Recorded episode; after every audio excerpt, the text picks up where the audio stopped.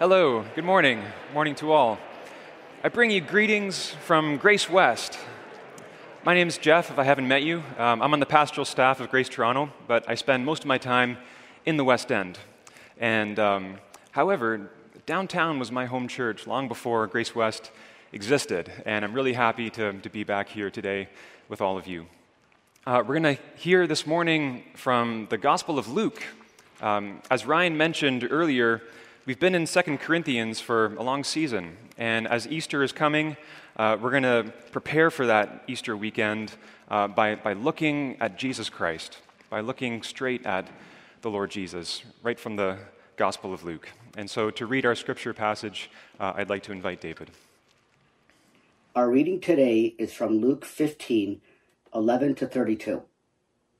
And he said, There was a man who had two sons. And the younger of them said to his father, Father, give me the share of property that is coming to me. And he divided his property between them. Not many days later, the younger son gathered all he had and took a journey into a far country. And there he squandered his property in reckless living. And when he had spent everything, a severe famine arose in that country, and he began to be in need. So he went and hired himself out to one of the citizens of that country, who sent him into his fields to feed pigs. And he was longing to be fed with the pods that the pigs ate, and no one gave him anything. But when he came to himself, he said, How many of my father's hired servants have more than enough bread, but I perish here with hunger? I will arise and go to my father, and I will say to him, Father, I have sinned against heaven and before you. I am no longer worthy to be called your son. Treat me as one of your hired servants. And he arose and came to his father. But while he was still a long way off, his father saw him and felt compassion, and ran and embraced him and kissed him. And his son said to him, Father, I have sinned against heaven and before you. I am no longer worthy to be called your son. But the father said to his servants, Bring quickly the best robe and put it on him, and put a ring on his hand and shoes on his feet. And bring the fattened calf and kill it, and let us eat and celebrate. For this my son was dead, and is alive again. He was lost and is found. And they began to celebrate. Now his older son was in the field, and as he came and drew near to the house, he heard music and dancing. And he called one of the servants and asked what these things meant. And he said to him, Your brother has come, and your father has killed the fattened calf, because he has received him back safe and sound. But he was angry and refused to go in. His father came out and entreated him. But he answered his father, Look, these many years I have served you, and I never disobeyed your command. Yet you never gave me a young goat that I might celebrate with my friends. But when this son of yours came, who has devoured your property with prostitutes, you killed the fattened calf for him. And he said to him, Son, you are always with me, and all that is mine is yours. It was fitting to celebrate and be glad. For this your brother was dead and is alive. He was lost and is found. This is the word of the Lord. Thanks be to God. I want to invite you to imagine the scene. The father is standing on the porch of his home and he's looking out at the horizon. There's not a day goes by where he doesn't stand in that spot and watch and wait. And day by day, it's an empty horizon and a long road.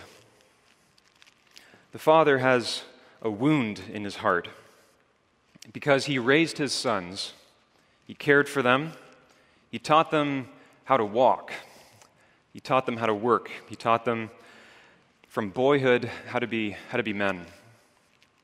He taught them about right conduct and the fear of God. And this family used to be a respectable family in the small town. But the younger one threw it all away. He took his inheritance, sold the land, and left town where no one knew. Just he went far. The only thing that he left behind was shame on the family, on the whole family. That was a long time ago. But the father is standing on the porch again, watching and waiting the empty road. And suddenly, it's not an empty road on this day, suddenly. There's a, there's a man walking, disheveled and dirty. And the father strains his eyes to see who it is. His curiosity turns to disbelief. His heart starts pounding in his chest. And before even thinking, he finds himself running, running to this young man. And what does he feel? What are the emotions in his heart in this moment? Anger toward this young man who took the possessions, shamed the family, wasted everything. He actually feels joy. And it's, it's your joy when you're in the arrivals section at Pearson Airport and you're waiting and you're waiting. And then, finally, after years, and what do you do? You run. you run. And you, and you embrace and, you, and you, you, you cry and you laugh. And that's what the Father does. My son, my son. I know my son. That is my son. And he runs. He's home. My son is home. Friends, this is a picture of the love of God, the love of the Father. It is a love that moves towards the ashamed person, runs toward them. And do you see Jesus is showing you here the heart of God? The heart of God for the ashamed, for the broken person. It was about a year ago that Grace Toronto held Mercy Week, and there were a series of evenings with guest speakers. And on one evening, uh, we got to hear from the executive director of an organization called New Life Prison Ministries. And we learned about how there, there's roughly 40,000 incarcerated people across Canada. We learned that, that two of the most common emotions of, of people who come into the penitential system are, are these fear and shame. And we learned about how, for th- thousands of people every year, New Life Ministry is bringing the hope of the gospel, the hope of Jesus Christ, to people in that situation with those emotions. The YouTube channel has a number of testimonies, and I'd like to share with you just one of them from a woman named Kim. In 2014, she was sentenced to two years for fraud, and she served her time at the Grand Valley Institute for Women in Kitchener. She was lonely and scared.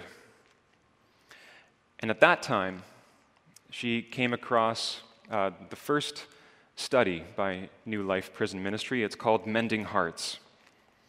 And she began to go through these study by study, week by week.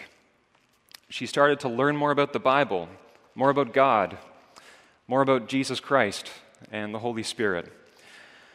She said, These were things that I, that I had some knowledge of, but no working knowledge. They were, they were things I just learned when I was a child. And she says, I was being encouraged. I had a counselor. His name was Bill. One thing I had repeatedly said through the first dozen studies was that I was working towards forgiveness from God. Bill finally wrote me a letter that said, God already forgave you. You don't have to work for his forgiveness. And who are you to question that he has forgiven you? You've already, you've already been forgiven. Now, these are her words, how she received that. This for me was a huge thing. I felt empowered. I felt wonderful. I felt happy that that was the case and not something I ever thought of before. I always thought I had to work towards getting forgiveness from God. Now, there are some of you here today, you've never been to prison, uh, you've never gone to a far country and wasted all your money, but you know what it's like to live with shame. There's a vicious cycle. It starts when, when some distress comes into your life. And the way that you manage that distress, the way you deal with it, is to reach for something. Call it an agent. That that agent promises a sense of being in control. It promises a sense of joy, a sense of transcendence. You feel a sense of freedom, and so you, you chase after it, you do that thing, whatever it is. And three things follow. The first is the tolerance effect. Today, it, it gives you a hit, but tomorrow, your tolerance has grown, so you actually need a bigger hit to feel the same effects. And you take more and more. The second effect is denial. You say to yourself that your actions are, are quite normal, uh, perfectly reasonable. The third effect, then, is the, the vicious cycle. And that is when the habit itself causes distress, and you deal with that distress by, by feeding the habit more. And it goes on deeper and deeper into a cycle of distress and isolation and shame. For some people, the vicious cycle uh, leads them into prison. But for most, for most, it, it goes on largely hidden, largely unseen. Uh, and there are some here today who know this, this kind of cycle and this kind of shame from the inside. And I want to ask what is, what is the attitude of God towards you? What is the attitude of God? How does God feel? There was another, another person from New Life Prison Ministry who said this I was raised in a strict Christian family. What I remember learning about God was that He would punish me for my sins. What about that? Is that the heart of God towards you? I ask. Listen, listen to this. Listen to the Word of God now. While the son was still a long way off, his father saw him and felt compassion. Now, the son has a whole speech ready, right? He's prepared what he's going to, he has a script that he's going to say. But before, did you notice this? Before he said anything, before he said even a word of this speech, the father is already running to him. He's already running. Before before he, the son has said one word, the father embraces him and, and he's kissing him and he's, and he's laughing. And then, even when the son begins this uh, scripted speech, the father is, is not even really hearing it. He, he interrupts him.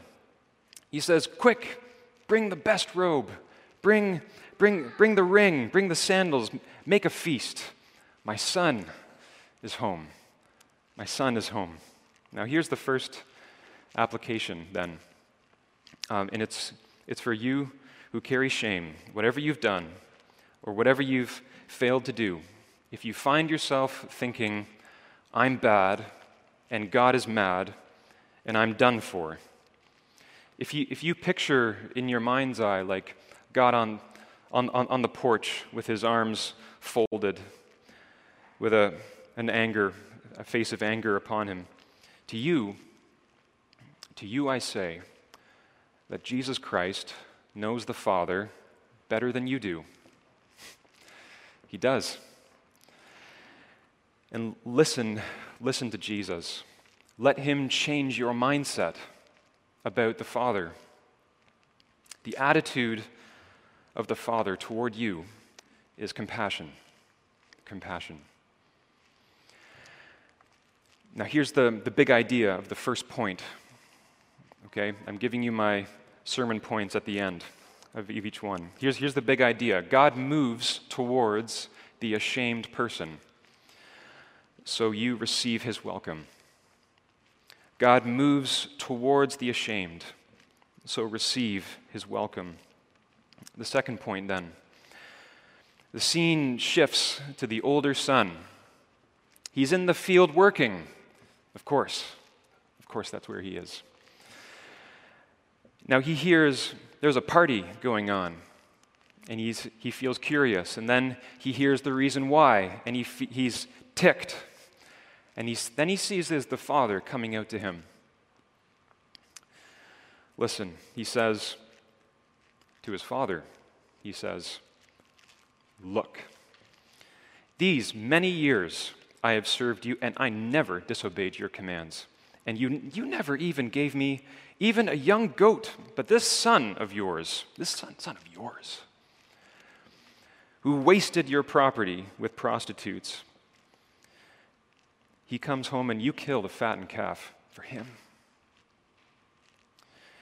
He's seething and he blasts his father with this hot anger. And why, we should ask, why, why so angry? Why so angry? Well, the answer to that is not just the money, the expense, the big party. Uh, the answer is deep in the heart, as we'll see. I took music classes through high school, and I'm sorry if you're a music teacher. My wife is a music teacher. I confess that my favorite classes were the ones where the, the teacher put on a movie. As a result, I've watched the movie Amadeus many times. Many t- and it's, it's about the life of Mozart, if you haven't seen it. Um, but the story is told through the perspective of Antonio Salieri, who maybe you've never heard of. Um, he was a contemporary of Mozart and also a composer. As a, as a boy, Salieri prayed this prayer. Listen, he said this to God Lord, make me a great composer. Let me celebrate your glory through music and be celebrated myself. Make me famous throughout the world, dear God. Make me immortal.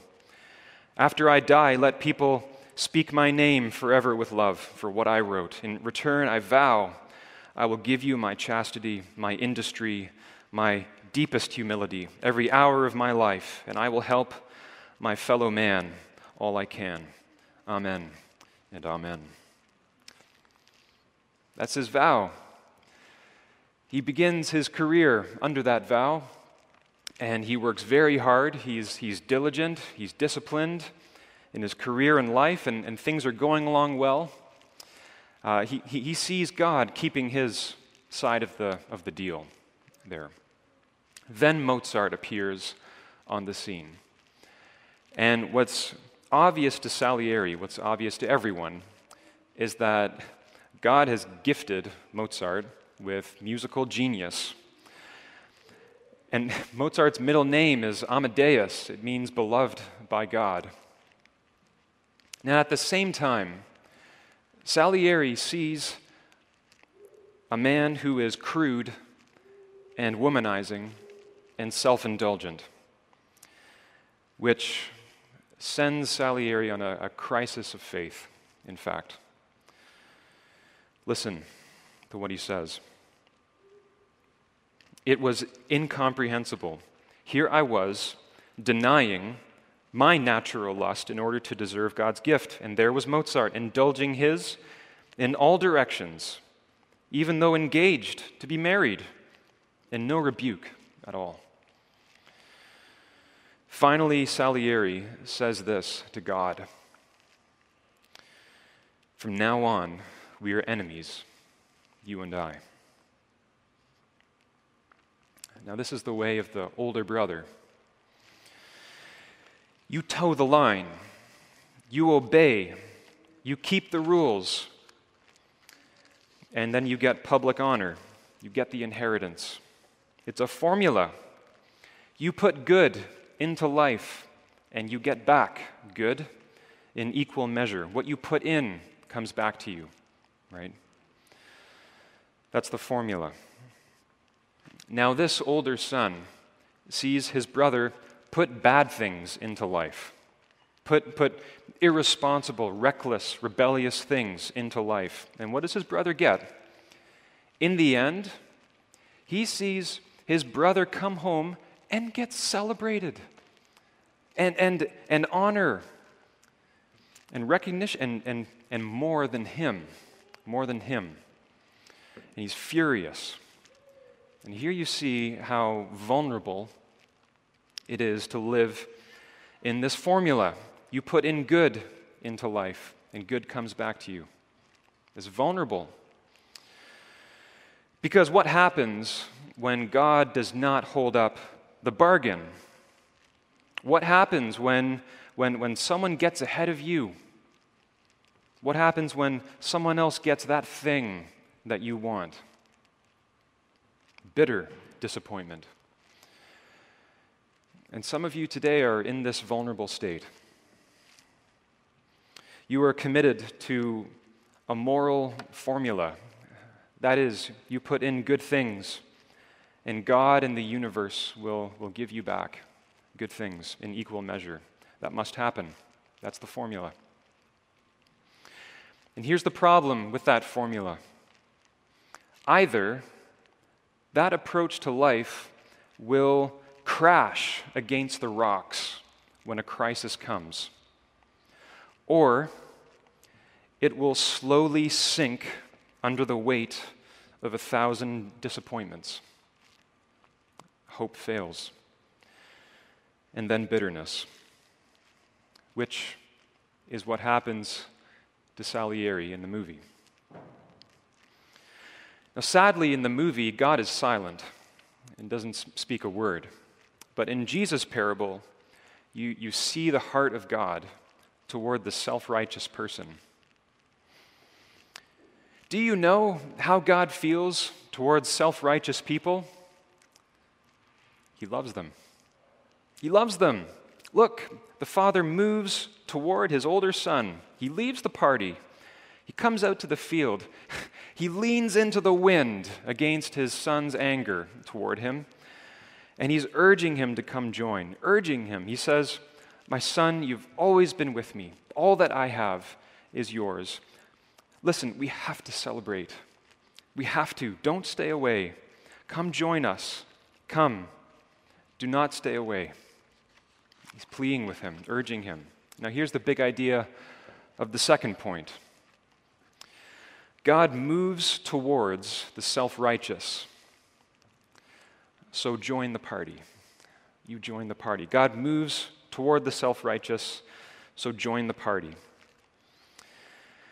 Now, if you're here today, if you're listening, and you're considering the Christian faith, you need to know that Christian faith, that, that, that that becoming Christian is not about becoming a moral person. It's not about signing up to a, a moral program or regimen. Christian faith has ethical teaching, it sure does, but that's not at the heart. Christian faith has religious practices and habits, but those are not at the heart. They're not. At the heart of things, to come into the Christian faith is to join the party in this parable. Okay? The Father says it's fitting to celebrate and be glad. It's fitting. The Apostle Paul says, Rejoice in the Lord always. Again, I say, rejoice. The Psalms say, Let them praise his name with dancing, make music to him with tambourine and harp. And why, why is that? Now, why, why this celebration? It's because when you come to the Father with no claim, when, and when you see inside your own heart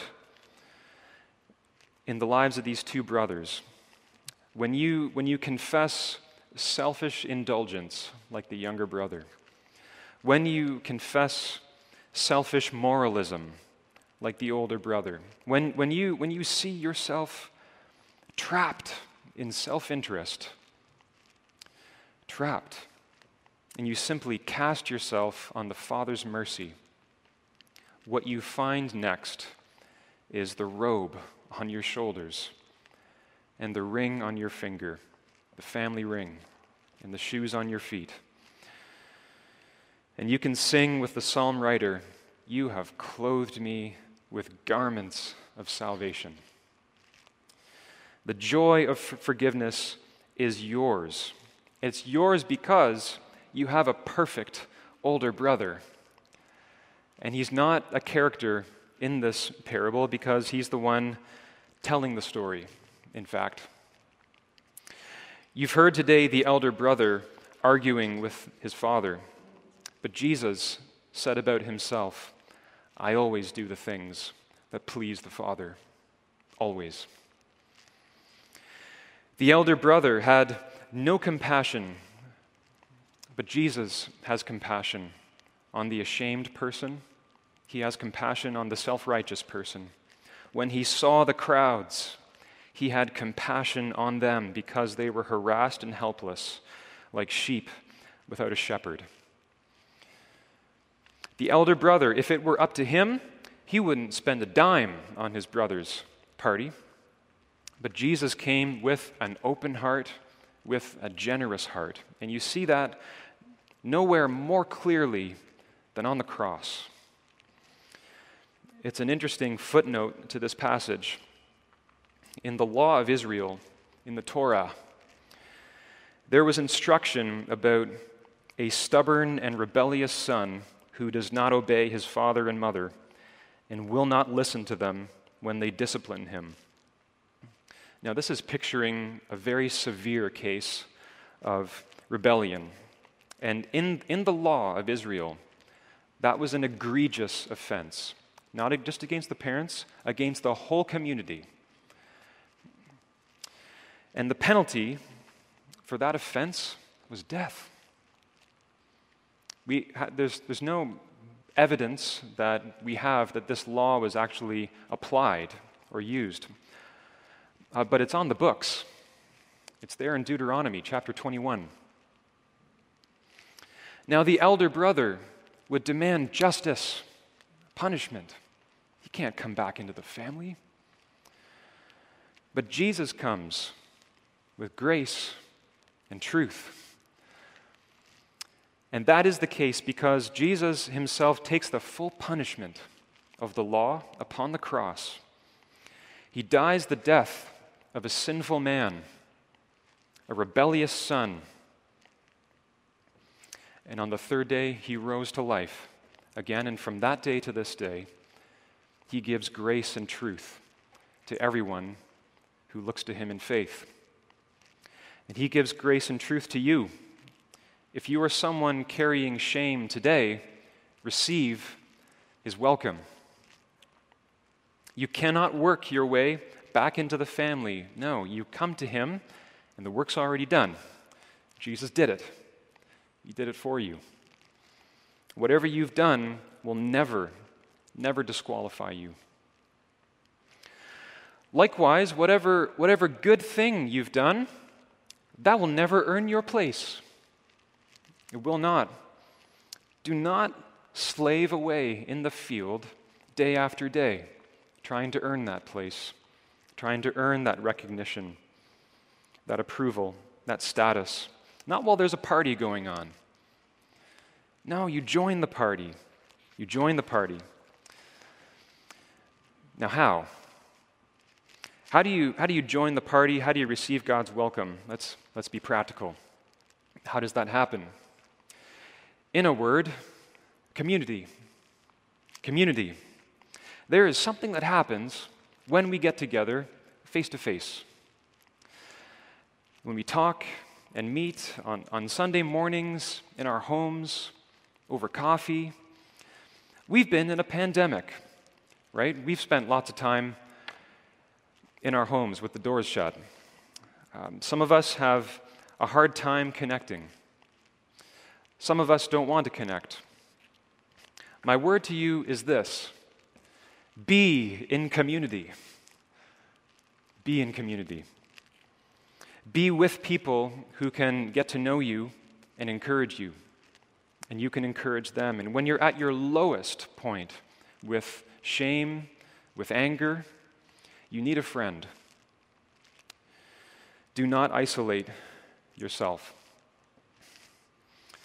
Now, if you're, if you're here today, um, in person here today, or if you're tuning in at home, um, get back in the habit of coming here in person on Sundays, right? This is perfect timing. You've, you've heard the announcement earlier today that, that Ryan shared with us. Grace Toronto is next Sunday, going back to two services. Perfect timing. Marvelous. A time to return to this habit. Come back to worship in person. Be with the people of God where they gather. Be an encouragement to others. Let them encourage you. And let's together join the party and receive the Father's welcome. Let's pray. Let's pray together.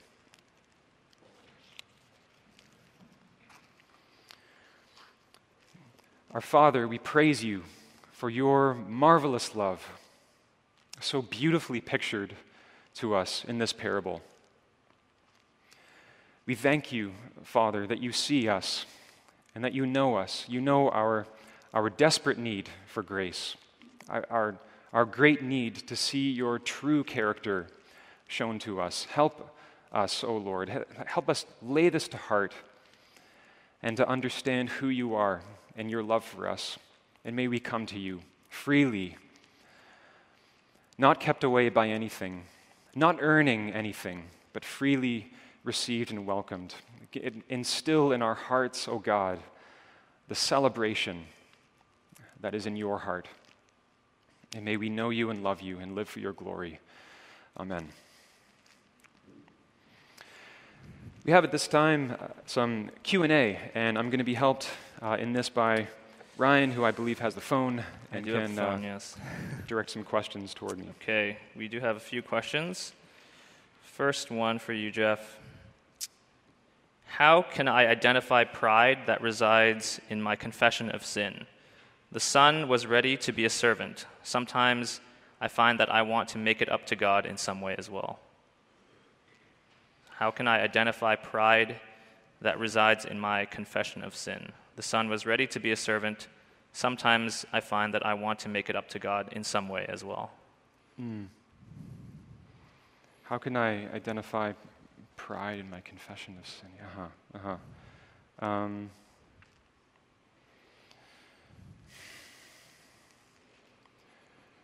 well, happily, it does not. In the last, it does not finally and essentially depend upon you to identify what is not right in, in your life or in your in your confession, in your, in, in your prayer. Um, we, we live in a faith that is, that is not alone. I, I was talking about community towards the end, and what you see is these, these two sons are, are, are both, are both in, invited to community. One receives the invitation, the other one doesn't. Um, and it's in community where we find that we are no longer alone to, to, to identify and to, to x ray our hearts and to, and to fix ourselves so what is not right. But we, we have others around us who can, over time, come to know us well. Uh, we have the Holy Spirit in our hearts to reveal things to us. And so you hear in, um, I believe it's Psalm 19 Search me, O God, and know my heart and see if there is. Oh, no, now I'm mis- misquoting it. Search me, O God, and know my heart. That's how it begins. um, there, there, are these prayers a number of times. You hear this kind of language in the Psalms, and, and, and even to know our hearts. Even in that, uh, we are utterly dependent on, upon the Lord to reveal to us and, and, and to help us and to change us. Those are, yeah, thank you for the question. Yeah. Great. Um, questions are rolling in now. Uh, let's see here. What good is being part of God's family if it can't protect me from crises or suffering? What good is God's being part of God's family if it cannot protect me from crises and suffering? Mm-hmm.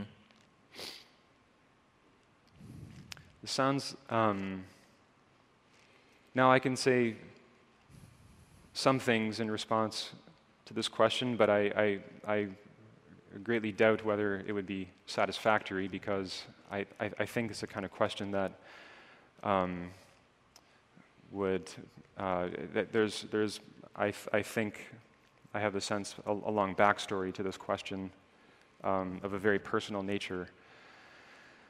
Um, can you re- read it once more, Ryan? Mm-hmm, sure. Yeah, yeah. What good is being part of God's family if it can't protect me from crises or suffering?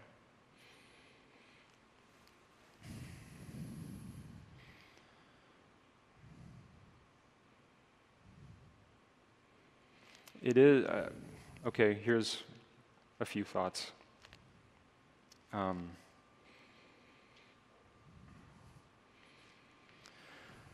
the Lord nowhere uh, promises that you will not suffer.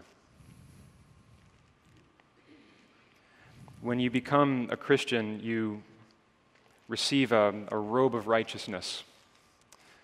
You, you, you receive that. You do not receive a bulletproof vest. Okay? You receive a robe of righteousness. And with that, you receive a promise that you can rejoice in suffering. When you look at um, the, the beginning of Romans chapter 5, when, when you look at um, James chapter 1 in the New Testament, there's this call to um, even. Now, you don't, you don't quote this in someone's face who's, who's like weeping, talking to you, right? You don't. We, we, we mourn with those who mourn. Of, of, of course we do. Of course we do. But this is true. And we need to know it that our calling as Christians is to consider it joy, brothers and sisters, when you go through trials of various kinds, because the testing, the testing of your faith produces steadfastness, produces character, endurance. And let steadfastness have its full effect, that we may be perfect and complete, lacking in nothing. Thanks, Jeff. Uh, maybe one final one. Um, I think this is good because I think you talked a lot about um, joining the party and, and, being in community. So this person asks, uh, what do you do about Christian communities that feel shallow? Can you say, say it again? What do you do about Christian communities that feel shallow? Mm. Yeah, yeah, yeah. What do you do if you find that your Christian community is not a perfect one? Um, do you go looking for a perfect one? I, I don't mean to be glib, I'm sorry. I, you, when you come into a church community, you're going to notice things, okay? You're going to notice things that are, that are not, well, not, not, not just things that, that are not to your taste or things that you don't, you don't love, but things that are not in, in fitting with the gospel, really. Um, and it's likely that the kind of things you notice are, are areas of personal strength for you, um, even areas of gifting for you. And so, what do you, what do, you do? What do you do when, when you're a very um, warm person, a social person? You come into a church that feels kind of drafty, kind of cold, kind of lacking. Um, what do you do? Well,